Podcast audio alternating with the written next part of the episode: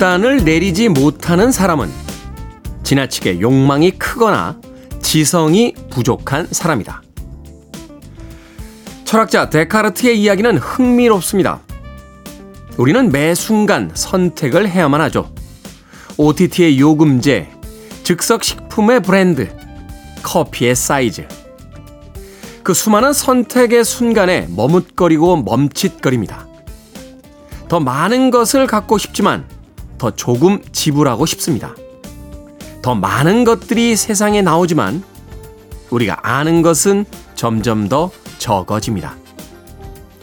17세기를 살았던 프랑스의 철학자는 21세기의 우리의 삶을 놀랍도록 정확히 예언하고 있습니다. 8월 5일 토요일 김태현의 프리웨이 시작합니다.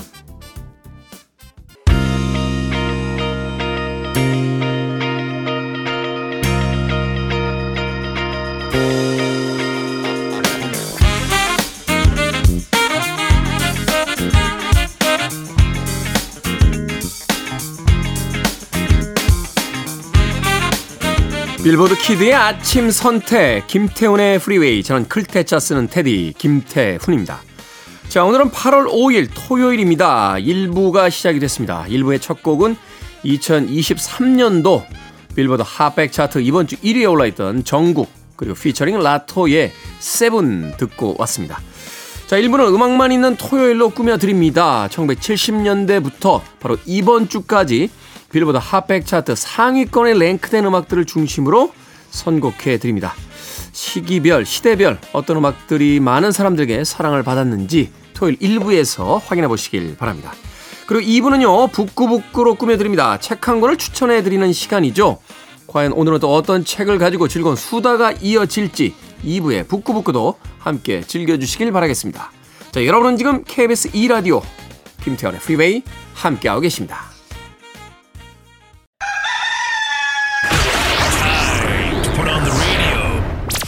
김태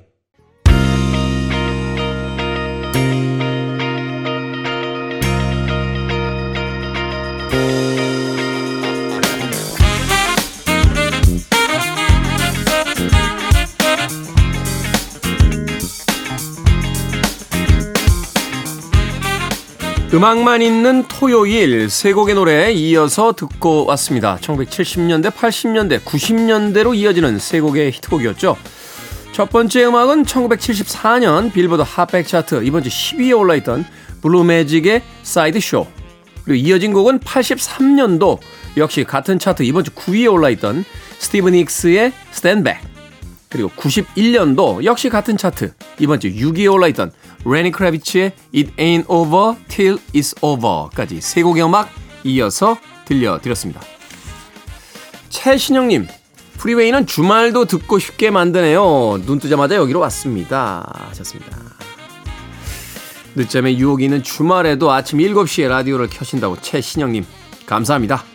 자, 김현희님, 요즘 이상하게 식욕이 돋는 거예요. 그래서 평상시보다 많이 먹게 되는데, 라면 두 개 밥까지 말아 먹는데, 나이 드니 왜 식욕이 더 생기는 걸까요? 라면 두 개 밥까지 말아서 드셨다고요? 이건 아니지. 이건 아니지 않습니까? 이거는 식욕이 아니라, 아, 폭식 아닙니까? 폭식? 이게 그 음식도요, 자기 양이라는 게 있잖아요.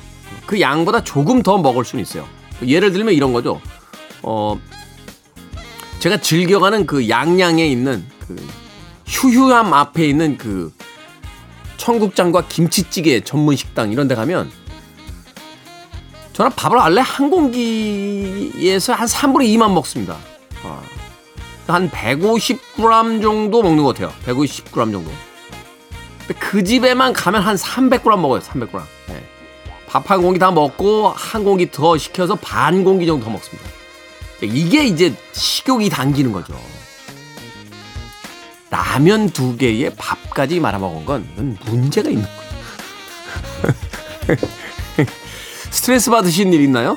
어, 식욕이 갑자기 당긴다는 건, 그, 오히려요, 몸 상태가 별로 안 좋을 때 식욕이 당기는 경우가 많습니다. 뭐 아주 충격적인 일을 경험했다. 이러면 모르겠습니다만 그냥 아주 일상의 자잘한 스트레스부터 직장 내에서의 어떤 스트레스 뭐 계획한 일이 잘 안 풀리고 있다거나 누구하고 싸웠다거나 이러면은 뇌가 이렇게 지치기 때문에요. 어, 식욕이 당겨요. 그건 이제 뱃속의 허기와는 전혀 상관없는 식욕입니다. 그래도 라면 두 개에 밥을 말아 먹는 건 예. 그건 좀 아니지 않습니까? 예. 운동하라고요? 예. 운동으로 될 문제가 아니에요. 라면 라면 두 개에 밥을 말아 먹는다는 건 이건 김연희님, 네, 라면 하나에 밥을 말아 먹으면 제가 아유 식욕이 좋으시네 라고 하겠습니다. 라면 하나 뺍시다. 자 음악 듣습니다. 2015년도 빌보드 핫백 차트 이번 주 1위에 올랐던 OMI의 Cheerleader 그리고 2001년 역시 같은 차트 이번 주 3위에 올랐던 이번 주 3위에 올랐던 블루, 블루 캔트렐의 Hit 'Em Up Style까지 두 곡의 음악 이어서 들려드립니다.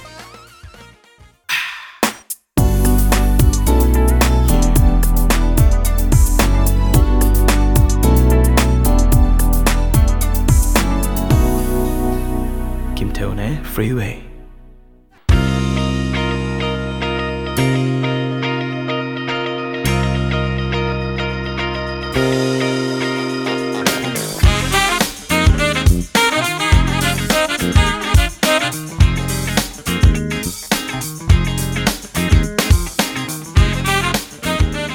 빌보드 키드의 아침 선택 KBS 2라디오 김태훈의 프리웨이 음악만 있는 토요일 오늘 1부 순서 함께하고 계십니다. 두 곡의 음악 이어서 듣고 왔죠. 방금 들으신 곡은 20세기에 나왔던 곡입니다. 1996년도 빌보드 핫백 차트 이번 주 1위에 올랐던 로스 델 리오의 마카레나. 이 마카레나 정말 대단했죠. 어, 당시에는 이제 유튜브가 없었으니까요. 어, 아마 지금처럼 유튜브가 있었으면 챌린지부터 시작해서 아마 무수히 많은 영상들이 제작이 되지 않았을까. 유튜브가 없던 시절임에도 불구하고 뭐 미식 축구장, 야구장, 뭐 경기장, 뭐 사람들이 한 몇 명만 모이기만 하면 이 노래 틀어놓고 마카레나 댄스 추던 그런 기억이 납니다. 저요? 아, 저는 안 췄습니다. 네, 저는 집안이 엄해서요. 네. 그 이후에 이제 유튜브 열풍이 불면서 뭐 오케이 고라든지 또는 싸이 같은 이런 어, 굉장히 재미있고 코믹한 어떤 댄스가 곁들여진 아티스트들이 또 인기를 얻기도 했었죠. 로스 델 리오 마카레나 듣고 왔고요. 앞서 들으신 곡 2018년 빌보드 핫백 차트 이번 주 2위에 오른 카디비 피처링 배드 버니 and 제이 발빈의 I Like It 이었습니다. 카디비는 최근에 이 해외 토픽에 에, 기사가 아, 나왔더군요. 공연장에서요 어떤 관객이 그 술을 뿌렸어요. 어, 카디비한테. 카디비가 너무 열이 받아가지고 들고 있던 마이크를 집어 던졌습니다. 결국 그 진행 요원들에 의해서 어, 그 관객은 이제 끌려 나갔습니다만 왜 뿌립니까 술을 아깝게 그리고 그게 기분이 나쁘잖아요 사람이 아니면 술을 이렇게 뿌렸다 외국이니까 소주를 드셨을 리는 없고 이제 맥주 드시지 않았나 하는 생각이 드는데. 아니 먹던 거잖아요. 자기 입에다 댄 거. 그걸 왜 남한테 뿌려요? 어. 갑자기 내가 화가 나네. 저는 팝스타는 못할 것 같아요. 그냥 DJ만 하겠습니다. 유리로 다 막혀 있어서 누가 뭘 뿌릴 수도 없고요. 자 음악 듣습니다 87년도로 갑니다 빌보드 핫백 차트 이번 주 4위에 올라있던 티파우의 Heart and Soul 그리고 79년도 같은 차트 2위에 올라있던 쉬의 Good Times까지 경쾌한 음악 두곡 이어서 들려드립니다. You're listening to one of the best radio stations around. You're listening to 김태훈의 Freeway. 빌보드 키드의 아침 선택 KBS 2라디오 김태훈의 프리웨이 함께하고 계십니다. 1부 끝곡은 2007년도 빌보드 핫백 차트 이번 주 1위에 올라있던 플레인 화이트 티즈의 Hey There Delilah 듣습니다. 저는 잠시 후 2부에서 뵙겠습니다.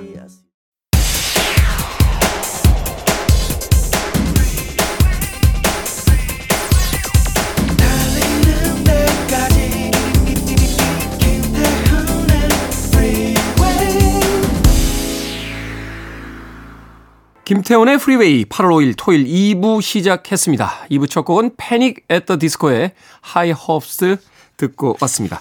자, 2부는요, 예고해드린 대로 어, 잠시 후 북끄북끄로 꾸며드립니다. 오늘은 또 어떤 책을 읽어볼지 이 시대의 최고의 책 수다꾼 네, 이시한 씨, 박사 씨와 함께 돌아오겠습니다.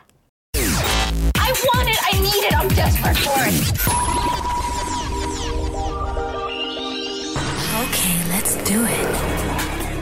김태훈의 Freeway.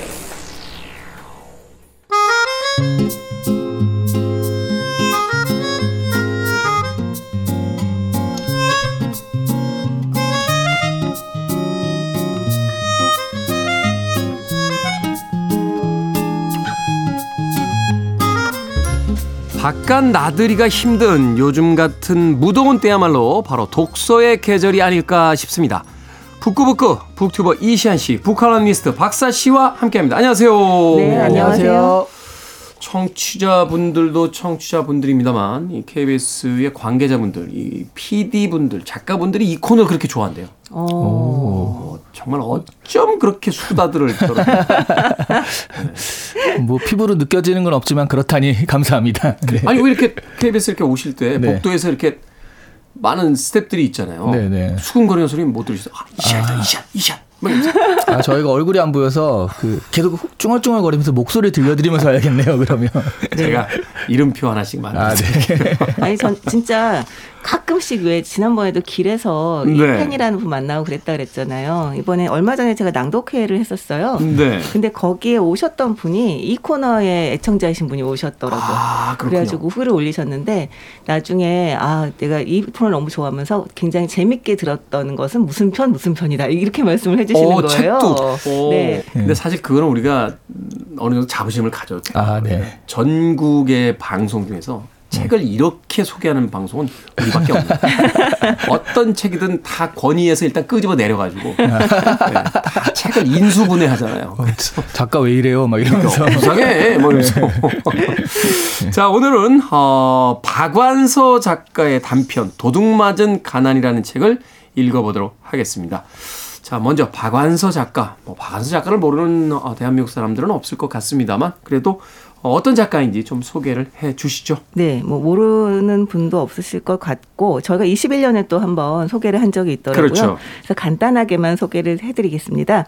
이 1931년에 경기도 개풍에서 태어나셨고요.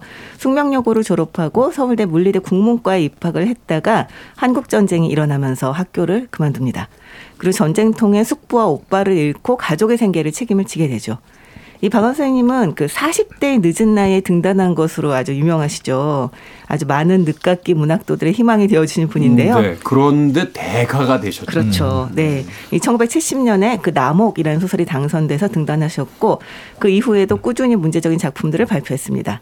그리고 2011년 79세의 나이로 이 담낭암으로 돌아가셨어요. 음. 이 많은 존경과 다양한 평을 받았던 작가인데요. 이 소설가 정의현의 평이 아주 인상적이더라고요. 그러니까 인간의 오장육부에 숨겨진 위선과 허의식을 한치도 숨김없이 태양 아래 까발리고 공감하게 하고 그리하여 위로받게 하던 작가 라고 이야기를 했습니다. 적나라하군요. 그렇죠. 네. 저희처럼 적나라합니다. 그러니까 인간의 어떤 그 내면의 본질을 어, 마치 환한 조명이 한 천 개쯤 들어와 있는 곳에다가 까발려서 네. 보여주는 작가다. 그만큼 아주 날것 그대로의 생생함 또 진실에 가장 근접해 있는 작가였다. 이렇게 또 소개를 하고 있다 라고 이야기해 주셨습니다. 자, 오늘 읽어볼 책 도둑맞은 가난 박완서 작가의 책입니다. 이 책을 추천하면서 우리 어, 이소연 작가가 얼마나 좋아했을까? 단촐하죠, 책이. 아주 단촐합니다. 사실 꽁투라고 보기, 볼만한 그런 어떤 단편이 아닌가 하는 생각이 드는데, 줄거리 좀 소개를 해 주시죠. 예, 주인공인 나는요, 인형 옷을 만들기 위해 미싱을 돌리는 가난한 여성입니다. 네. 그때 이제 여공이라고 표현을 했죠. 원래는 어느 정도 중산층 가정에서 태어났지만 엄마의 허세 때문에 사업을 시작했다가 그 아빠를 막 부추겨서요. 그런데 그게 망하게 되거든요. 그래서 가난하게 되고 그 가난을 못 이겨서 엄마, 아빠 그리고 오빠까지 동반 자살을 하고 나만 혼자 남아 있는 상황인 거예요. 음. 어, 그럼에도 꿋꿋하게 살아가던 어느 날 풀빵을 사 먹다가 다른 사람들은 막 허겁지겁 먹고 있는데 혼자서 꽃무늬가 있는 하얀 종이 냅킨으로 풀빵을 사서 먹는 이 상훈이를 만나게 돼요. 뭔가 그 빛이 나는 듯한 그런 느낌이지만 처음에는 어우 꼴불견이야라고 했는데요. 걔 뭐니? 어 재수 없어. 그쵸. 약간 이런 분위기. 예. 근데 원래 이게 장편이면 거기서부터 뭔가 굉장히 오래 걸리잖아요. 근데 이 단편이라서 그렇죠. 결국은 따기를 때리게 되고 그래서 네, 뭐. 둘이 친해지고 이렇게 이런 이런. 뭐 그런 식으로 우연히 흘렸다가 뭐, 뭐 이런 건데 단편이니만큼 중간은 싹 생략되고요. 갑자기 둘이 같이 살게 돼요. 음. 네. 그래서 내가 먼저 같이 살자고 했는데 사실 좋아한다는 말을 하기가 부끄러우니까 얘기를 어떻게 했냐면 같이 살면 방세도 전략되고 겨울에는 끌어안고 자면 연탄값도 전략되고 얼마나 좋냐 뭐 이런 식으로 논리를 펼치죠. 말도 안 되는. 그런데 상훈이는요, 이 같이 살다 보니까 모든 일에 결, 어떤 절실함이 없는 사람인 거예요. 음. 그래서 약간 어 왜 저러지 라고 하는데 어느 날 상훈이의 공장 동료 중 폐병을 앓는 사람이 생겨서요. 근데 그냥 왔다 그러니까 아유 그 사람이라면 그러면 안 된다 라고 하면서 십시일반 돈을 나눠주라고 통장을 맡겨요. 3만 원 정도가 든 통장인데 그 중에서 몇천 원 찾아서 나눠주라는 뜻으로 맡겼는데 이 상훈이가 3만 원을 통째로 주고 오는 거죠. 네. 그 후로도 가끔 그 사건으로 상훈이를 들볶는데 갑자기 그러던 어느 날 상훈이가 사라집니다. 아, 이 무슨 사고가 난 게 아닌가 마음 졸이면서 기다리던 그 또 어느 날 갑자기 또 상훈이가 나타나는데요.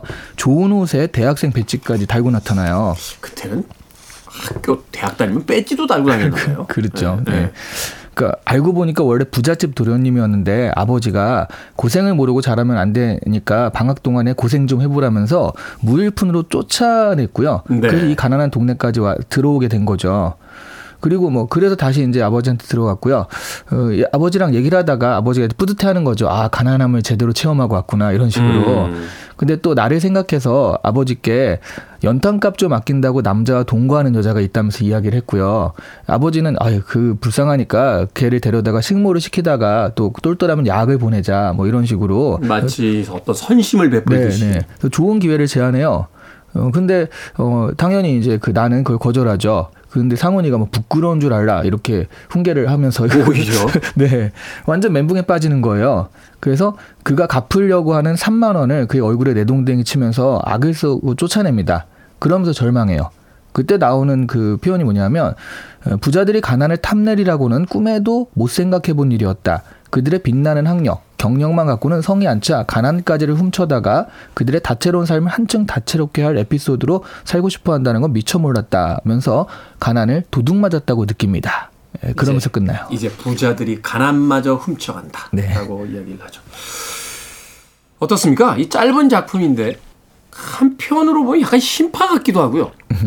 심파라면 여기서 이 여주인공이 이제 구원받아야죠. 그렇죠. 그죠? 이 상훈에 의해서 이제 신데렐라가 되는 이런 어떤 결말이 나와야 되는데 앞서 박완서 작가에 대한 어떤 소개글에서 이야기한 것처럼 이 작가는 절대 그런 쉬운 엔딩과 판타지를 제공하지 않습니다.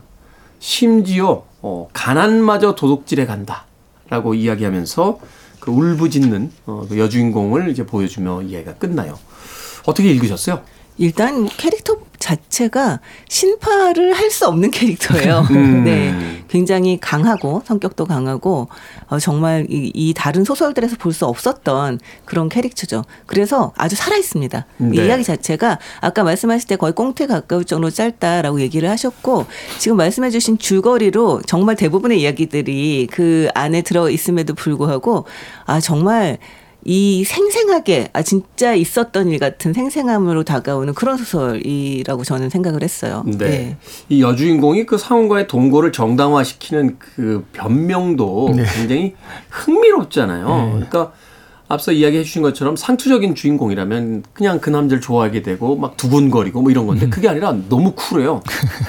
그냥 같이 살면 생활비가 좀 절약되지 않겠어? 하면서 어, 어떤 자기 삶의 주도권을 잃지 않으려는 이제 그런 부분들이 굉장히 보여지는데 그러면서 아 근데 내가 같이 사는 진짜 이유는 사실 좋아하기 때문이지만 그 말은 안 했다. 그 말은 저 상훈이 입에서 꼭 듣- 내가 듣고 말겠다. 뭐 이런 식으로. 그러니까 네.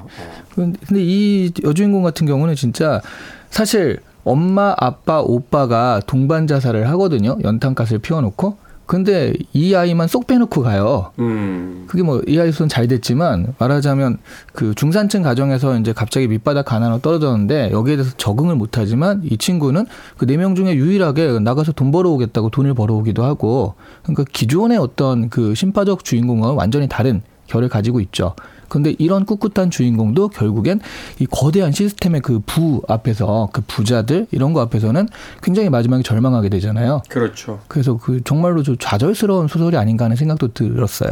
그러니까 말하자면 약간 이야기의 구조는 다릅니다만 그 봉준호 감독의 기생충 생각이 났어요. 네. 그러니까 반지하 밑에 더 깊은 심연의 지하가 있는 음. 그 어떤 계층의 대립을 다루고 있었는데 이 여주인공이 나락으로 떨어져 있음에도 불구하고 거기서 더한 나락이 어디에 존재하느냐. 음. 가난마저 코스프레하고 가난마저 훔쳐가는 그 부자들의 어떤 모습을 보여줌으로써 가족을 다 잃고 이미 신분상으로 뭐 사회적 계층상으로 전락해버린 이 여주 주인공을 더 깊은 심연으로 내려보내는 그 마지막에 어떤 장면들이 굉장히 이 박한서 작가가 가지고 있는 어떤 삶에 대한 통찰의 깊이 같은 것들이 느껴져서 굉장히 흥미롭게 저도 읽었던 기억이 납니다. 음악 한 곡 듣고 와서 이제 본격적인 책의 이야기를 나눠보도록 하겠습니다. 이 여주인공인 나의 예, 바람 같은 그런 음악이에요. 톰 존스의 음악 중에서요. Green Green Grass of Home 듣습니다. 영국의 엘비스 프레슬리라고 불렸던 톰 존스의 Green Green Grass of Home 듣고 왔습니다. 빌보드 키드의 아침 선택 KBS 2라디오 김태훈의 프리웨이 북끄북끄 박사씨 이시한 씨와 함께 오늘은 박완서 작가의 단편 도둑맞은 가난 읽어보고 있습니다. 자 등장인물이라고 할 것도 없이 아주 단촐한 캐릭터들로 이루어진 단편 소설이긴 합니다만 그래도 이 책 안에서 주인공인 나를 뺀 나머지 인물들 중에 좀 인상적인 캐릭터들이 있다면 어떤 캐릭터들일까요? 근데 뭐 캐릭터가 거의 많이 안 나와서 네. 근데도 인상적인 건 역시 엄마의 친구들인 거죠. 엄마의 친구들. 네, 그러니까 한 명은 부자, 또 한 명은 또 그 인형 옷을 만드는 그런 공장 일을 하시는데 그걸 운영하시는데 이분 같은 경우에는 이 엄마를 굉장히 도와줘요. 네. 그러니까 가난해지니까 여기 이거라도 살라라고 또 알아봐주고 이런 일이라도 해라. 결국 이 주인공한테 일을 시킨 것도 그 사람인데 그러면서도 그 말은요. 아유 그 X는 죽어도 싸 이러면서 어, 자- 거칠죠. 예, 예. 그러면서 이렇게 또 도와주건 다 도와주고 그래서 약간 어 츤데레 전형이구나 하는 그런 생각이 들긴 했거든요. 결국 이제 가난한 사람들끼리의 연대 같은 걸 보여주는 그런 장면이 아니었나 하는 생각도 들었는데. 네. 저는 역시 그 엄마 캐릭터가 좀 굉장히 인상적이었는데요. 이 되게 재밌는 게 뭐냐면 굉장히 상투적인 듯 하면서도 또 아주 디테일을 되게 잘 살리고 있다라는 생각이 들었던 게 이 엄마는 어쨌든 허영심에 가득 차 있고 어떻게든 이 부자들의 삶의 흉내를 내고 싶어 하잖아요. 네. 그러면은 좀 상투적인 데가 있습니다. 근데 정말 디테일해. 예를 들어서 거액을 빌려서 남편의 사무실을 차려줘요. 그리고서는 급사도 고용을 하게 합니다. 하루에도 몇 번씩 그 사무실 전화를 걸어서 음 미스 채야 여기 사장님 댁인데 사장님 좀 바꿔줘 이 얘기를 하고 싶어가지고 이 얘기를 하루에 몇 번씩 전화를 해서 한다. 라고 하는 디테일이라던가 아니면 정말 정말 나중에는 아주 가난한 사골세방으로 이제 옮기게 되는데요. 이웃들이랑 막 따닥따닥 붙어 사는데 너무 뭐 환기도 안 되고 막 비위생적이고 막 이런 상황이에요. 네. 그러니까 정말 비위생적이고 지독한 냄새를 풍기고 산다고 막 이웃들을 욕을 합니다. 그러면서도 가난에 길들여지기 싫다라고 하면서 이 살림을 그 사람들 중에서 제일 더럽게 해요. 음. 설거지도 안 하고 맨날 그 설거지 안 한 그릇에 파리들이 꼬이고 막 이런 식으로 자기가 지금 거기 살고 있다는 현실 자체를 거부하는 그런 부정하죠. 모습을 네 보여주죠.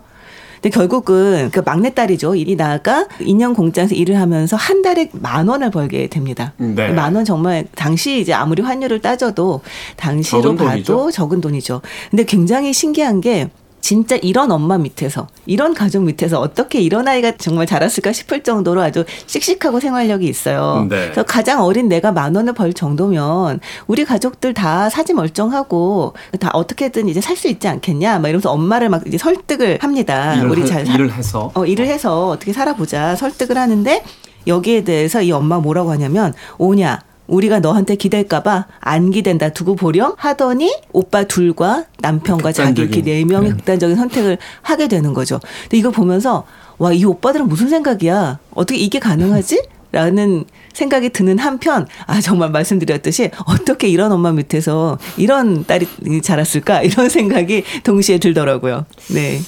한마디로 이 캐릭터를 통해서 이제 바가스 작가는 가난이라는 하나의 화두를 던지고 그것을 받아들이는 자, 그것을 인정하지 않는 자, 또 그것을 이용하는 자, 그 캐릭터별의 어떤 성격들을 분명하게 좀 드러내고 있다는 생각이 또 들거든요. 네, 네. 어, 저도 사실은 그 엄마의 캐릭터 참 인상적이었어요. 그러니까 우리 가난이 사람을 어떻게 바뀌게 만드는가. 그러니까 부에 대한 욕망이 또 우리를 어떻게 어, 허황되게 에, 만들게 되는가. 그런 돈의 흐름에 따라서 이제 달라지는 그런 부분들도 생기고.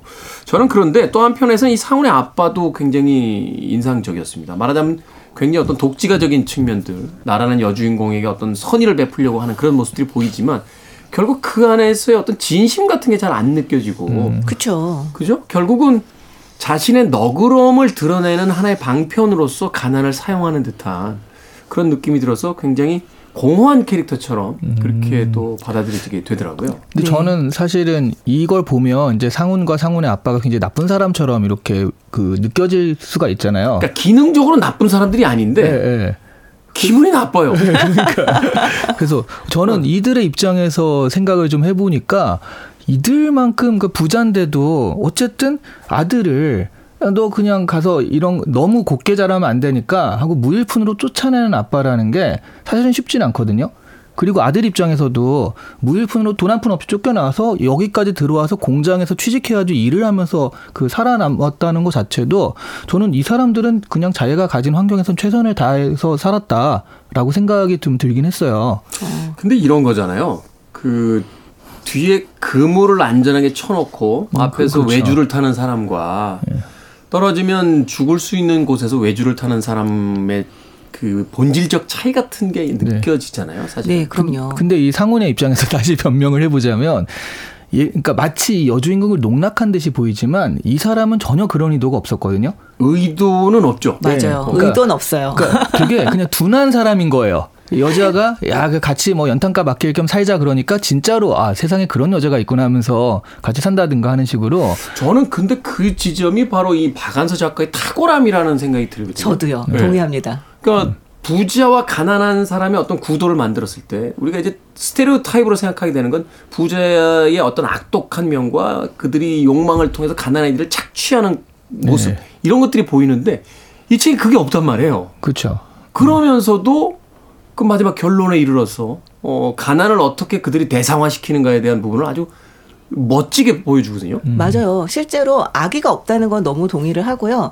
그런데 그렇기 때문에 더 너무나 잔인하게 이 여주인공을 나락으로 밀어넣는 형태가 돼버리거든요. 그러니까 죄의식이 없기 때문에 오히려 네. 더 악랄해질 수 있다는 역설을 보여주잖아요. 맞아요, 맞아요. 그러니까 일, 이들은 그러니까 가난이라고 하는 것을 근본적으로 이해를 못 하고 있어요. 그러니까 이를테면 가난 체험을 그냥 삶의 스타일을 한번 체험해 본다 정도로 생각을 하는 거죠. 야, 너 그 어른이 그렇게 쓴 것도 좀 먹어보고 그래야지. 뭐, 뭐 이런 느낌인 거예요. 약간. 그렇죠, 어. 그렇죠. 사실 말씀하신 것처럼 가난의 가장 힘든 점은 뭐냐면 미래가 없다는 거거든요. 음. 안전망이 없다는 거거든요. 그러니까 내가 정말 오늘 굶어 죽을지 내일 굶어 죽을지 모르는 상황이고 실제로 그렇다고 하더라도 구출될 수 있는 방법이 없 다라고 하는 것이 이를테면 가난의 가장 근본적인 문제일 수 있는데 심지어 그 아버지는 상을 내보낼 때 방학 동안이라고 하는 그런 한제까지 둡니다. 방학 동안 그렇게 살다 와라라고 얘기를 하거든요.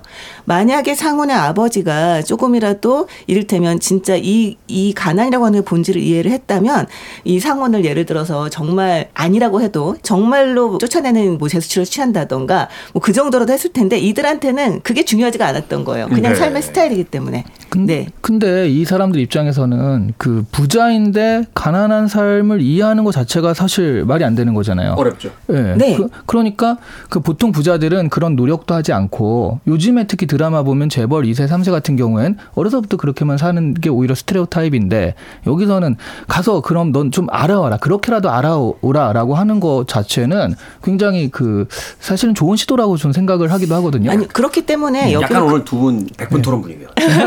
가보겠습니다. 네. 네. 그, 아, 그렇기 때문에 이 중간에 그런 얘기가 나오는 겁니다. 기름진 아저씨들, 부자들이, 아, 이번에 우리 애, 아, 이뭐 일단 미국에 연수를 보낼까 하는데 그랬더니, 야, 요즘 유행은, 어, 이렇게 가난하게 한번 살아보게 하는 게 더 일테면 유행이다. 약간 이런 식으로 대화를 하는 것을 약간 가상의 장면처럼 넣는 부분이 나오는데, 실제로 이들이 보기에는 정말 그 미국에서 살아보는 거나 가난한 삶을 살아보는 거나 하나의 삶의 스타일, 그 체험 삶의 현장이라고 하는 점에서는 차이가 없다는 거죠.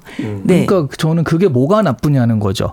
그럼 왜냐하면 이게 갑자기 어, 우리 가난해지자라고 할 수는 없는 거니까. 그러니까 여기서 작가의 이야기는 그 가난을 말하자면 부자 어떤 아빠와 아들이 등장해서 어떤 착취를 하게 된다면 우리는 그 개인을 공격하잖아요. 네, 근데 박완서 작가는 거기서 한 번 더 간 것 같아요. 네, 그러니까 이것은 어떤 개인의 선의와 악의로서 해결될 문제도 아니고 거기에 기인한 문제도 아니다.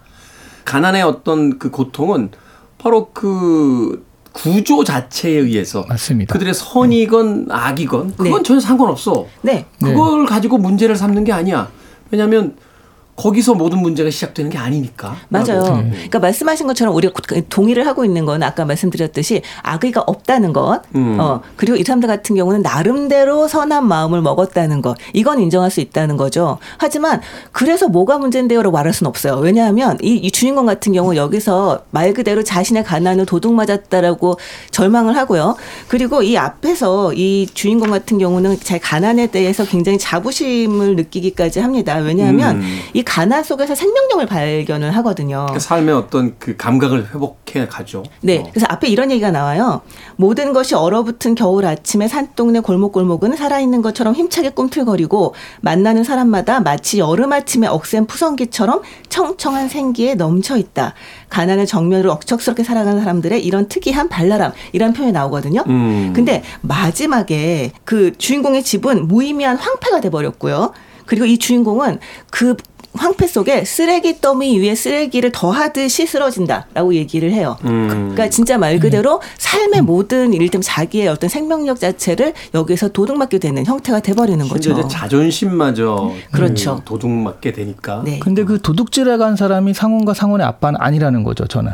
그러니까 말씀하신 구조적인 문제에서 그러니까 부자 편에 있는 사람이 야 저런 것도 우리가 체험을 해봐야 되지 않나 그 경영자 수업을 한다고 이렇게 간 거잖아요 주인공이 자꾸 영이라는 이름이 생각이 나서 그러니까 주인공 자체는 이게 왜 그런 좌절에 빠지냐면 그 전에는 아 내가 좀 극복하고 열심히 하면은 뭔가 희망이 있겠지라고 했다가 아 이런 부분이 정말 구조적인 문제구나 이런 벽을 딱 느끼면서 좌절한 거라고 저는 생각을 하거든요. 근데 저는 사실 조금 생각이 다른 부분도 있어요. 네. 음, 이 아버지와 아들의 놀이 같은 가난 체험은 결국은 자신들의 부를 더 확고히 하기 위한 일종의 그 리추얼이잖아요. 경영자 수업이라고 할수 그렇죠. 있죠. 네.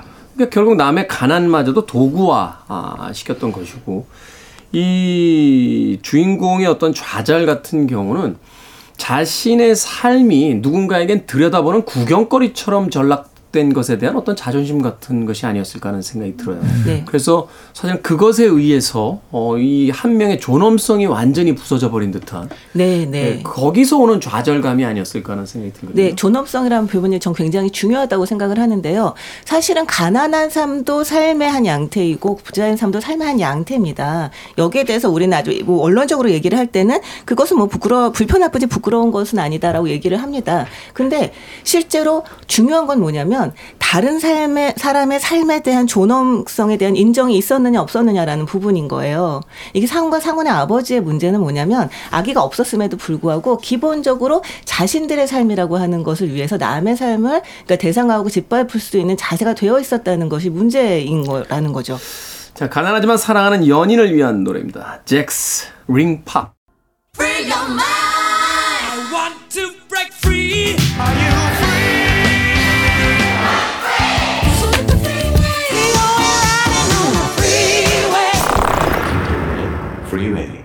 빌보드 키드의 아침 선택 김태훈의 프리웨이 북칼럼니스트 박사 씨 북튜버 이시한 씨와 함께 북끄북끄 오늘 박완서의 단편 도둑맞은 가난 읽어보고 있습니다.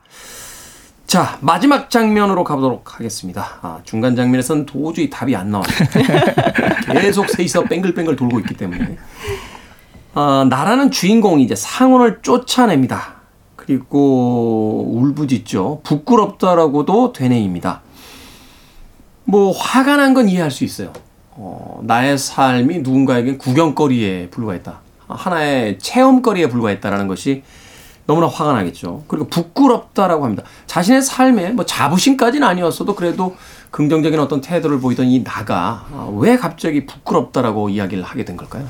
어, 전 사실 이 부분에서 여기서 너는 남자를 끌어들이는 연탄 아끼기 위해서 남자 끌어들이는 생활을 한 너도 부끄러울 줄 알아야 해라고 했더니 이분이 그냥 아 나 부끄러웠다 이렇게 얘기하는 게 아니라 암 부끄럽고 말고 부끄럽다 부끄럽다 부끄럽다 당장 이 몸이 수증기처럼 사라질 수 있으면 사라지고 싶게 부끄럽다 부끄럽다라고 얘기를 해요. 이게 사실 이제 사랑을 저 부정당한 거잖아요. 완전히 부정을 당한 거죠. 근데 이게 물론 상훈이 말한 의미에서 부끄러운 건 아닙니다.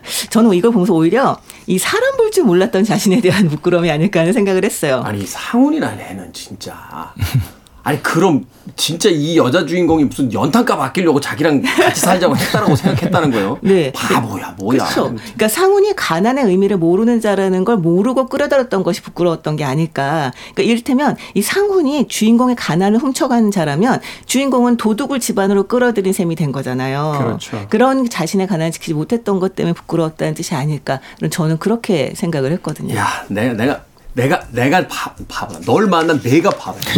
널널못 알아본 이런 느낌인 거죠. 약간 말하는. 그런 느낌이죠. 네. 그러니까 뭐이 그 여주인공 자체가 뭐 아, 구조적 가난과 그가 어떻고 하는 그런 의미 자체를 이해하면서 뭐 이랬다라고 보기에는 이 상황에서는 그러니까 그렇죠. 그건 이제 작가의 네네. 해안이고 네. 주인공은 그런 건 아니니까. 네. 그러니까 그건 말씀하신 대로 내가 계속 그 얘기가 짧잖아요. 짧은데도 여주인공이 되게 설레하고 좋아하는 게 계속 나와요. 음. 아, 그 친구가 뭐 그 맥기 반지라고 그 은 반지인데 금으로 도금해서 금처럼 보이는 거. 뭐 그거를 상훈이한테 받아가지고 내가 끼고 다니면서 뭐 하는 식으로 뭔가 그 계속 상상하고. 예, 이런 네. 것들이 짧은 것을 계속 나오면서 아, 이 사람이 굉장히 좋아하고 있구나. 이런 것들을 좀 느낄 수가 있어요. 근데 사실은 그런 부분도 이 나라는 주인공이 부끄러워한 부분 중에 하나가 아닐까 하는 생각이 드는 네.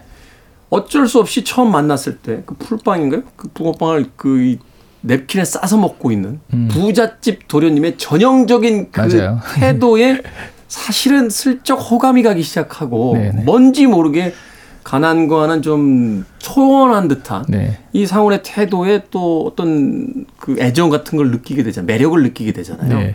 그래- 근데 나중에 밝혀지고 나서 실제로 그가 부잣집 아들이라는 걸 알고 났을 때 자신이 동경했던 것이 무엇인지를 이제 깨닫는 그 순간 맞습니다. 그런 네. 것들이 또 있지 않나. 네, 그런 부분. 그러니까 내가 서툴게 진심을 보이고 그리고 그런 것들에 끌렸던 거. 그러니까 가짜를 알아보지 못하고 진정성 있게 그 가짜를 대한 거 이런 것들에서 전반적으로 자기 자신 자체에 대해서 그리고 사실 말씀하신 대로 결국 좀 부잣집스러운 그런 그 분위기에 끌린 거잖아요. 네. 그런 끌 그것에 끌린 자기 자신. 그러니까 내가 가난을 굉장히 씩씩하게 살아내고 있는 것 같지만 사실은 그렇진 또 않았구나라는 여러 가지가 복합돼 가지고 자기 자신에 대한 실망이 제일 컸던 것 같아요. 아, 근데 진짜 이 소설의 힘이라는 걸 느끼게 되는 게 뭐냐면 진짜로 엄청 복합적인 그, 그 감정을 이 한 줄의 대사에 담아낸다는 게 정말 대단한 것 아, 같아요. 박완수 작가는 정말 제가 사석에서도 그런 이야기 많이 합니다만 정말 최고예요. 네. 아니, 저는 정말 네. 이 디테일 중에 또 굉장히 흥미로웠던 디테일이 또 뭐였냐면 그거거든요. 그 3만 얼마가 들어있는 통장을 맡겼는데 그 돈을 탈탈 털어가지고 음, 네. 이 주잖아요.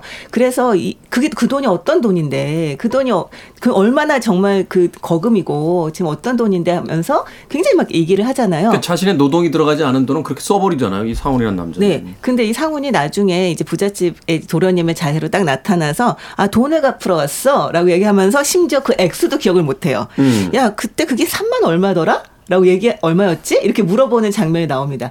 이 장면만 봐도 이 상훈은 그 돈이 너무 중요하지가 않았고 진짜 푼돈이었던 거죠. 자기가 노력해서 뭔가를 얻어본 것이 없는 젊은이잖아요. 네, 네. 근데 그, 그 액수를 기억하지 못한다는 것만으로도 이 사람과 이 상훈의 차이가 여기서 아주 결정적으로 드러나는데, 와, 정말 이 표현들을 어떻게 참 찾아내서 묘사를 했을까. 저는 감탄했습니다, 한 정말. 10원짜리 하나까지 타격. 그럼요, 다격하죠. 사실은 이제 어떤 차이에 의해서 어떻게 이제 기억되고 어떻게 태도가 달라지는가. 저는 이 책 읽으면서 예전에 봤던 그 르포 책이 하나 떠올랐어요. 그 바바라 에런 라이크라는 여성 작가가 실제로 1년 동안 이 노동 현장에 들어가서 그 아주 힘든 노동자 생활을 직접 합니다. 이건 체험이라는 이 도둑맞은 가난에서 이야기하는 체험과는 좀 다르게 좀 기사를 쓰기 위해서 가난이란 무엇인가에 대해서 이 바바라 에런 라이크가 이제 나중에 결론을 낸 것이 뭐냐면 가난한 자들의 절약법 따위는 없다. 그 많은 사람들이 가난하면 가난한 대로 살아가는 거지라고 하지만 가난하기에 돈이 더 많이 들어간다. 그렇죠.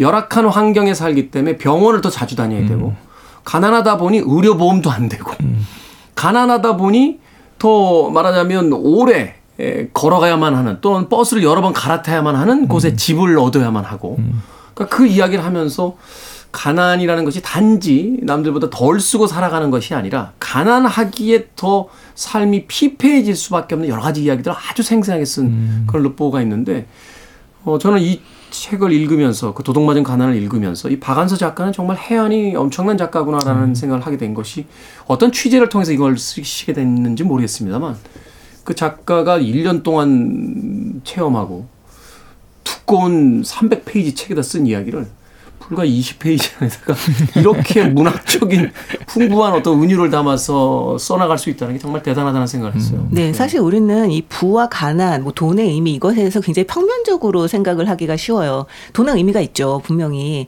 근데 그것에 대해서 단순히 있으면 있으면 이렇게 좋고 뭐 없으면 나쁘고 부는 이렇 게 뭐 좋고 나 뭐 가난 이렇게 나 이렇게 간단하게 얘기할 수 있는 상황이 아니거든요. 왜냐하면 네. 우리 모두들은 다 그곳 어딘가에 발을 디디고 살고 있기 때문에 그렇기 때문에 우리가 인간에 대해 존중을 할 수 있다면 그렇다면 부든 가난이든 있는 그대로 볼 수 있어야 되는데 그것을 잘 못하죠 우리는. 음. 근데 이 박한서 작가는 이 짧은 소설을 통해서 진짜 우리의 상식을 정말 망치로 내려치는 것 같은 네. 그런 충격을 주는 게 아닌가라는 생각을 했어요. 네. 저는 처음에 이제 두 사람이 같이 사는 부분부터는 약간 심판데 이렇게 읽어가다가 그 후반부에 가서는 정말 한 대 맞은 듯한 네. 그런 기분이 들기도 했습니다. 자, 짧지만 생각할 거리가 풍부한 아주 밀도 높은 단편 역시 박한서 작가야라고 어, 감탄할 수밖에 없는 그런 책이었습니다. 자, 두 분의 한 줄 추천사 아, 들어보도록 하겠습니다. 저희가 이렇게 얘기를 하니까 얼핏 들으시면 무슨 대하 소설이나 이런 거에 대한 이야기를 한 것 같은데 이게 저 20권짜리가 아니고요. 20페이지짜리입니다. 그 가장 큰 미덕은 짧다는 거. 짧다는 예, 거. 이 짧다는 걸 이 안에 녹여냈다는 게 정말 가장 큰 미덕인 것 같고요.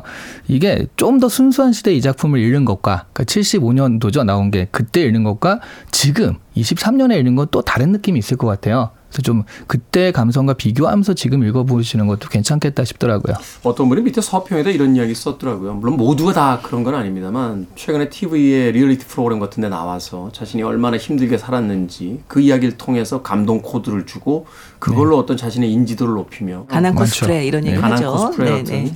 이야기가 나오는데 그런 상황을 1970년대 중반에 박안서 작가님이 음. 꿰뚫고 있었던 게 아니냐 하면서 이야기를 하는데 고개를 끄덕일 수밖에 없는 그런 음. 대목이기도 했어요. 네, 네.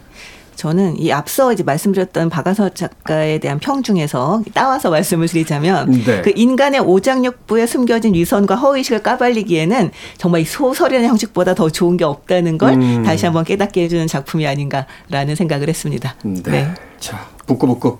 오늘은 박완서 작가의 도둑맞은 가난 읽어봤습니다. 다음 주엔요, 해밍웨이의 단편이죠. 아, 최근에 단편을 계속 읽는군요. 네, 바깥에서 싱글싱글 웃고 있는 이소영 작가. 킬리만자로의 눈 읽어보도록 하겠습니다. 북튜버 이시안 씨, 북칼럼니스트 박사 씨와는 다음 주에 뵙겠습니다. 고맙습니다. 네, 네, 감사합니다. 계세요. 음악 한 곡 듣고 오겠습니다. 빌리 조엘입니다. My Life.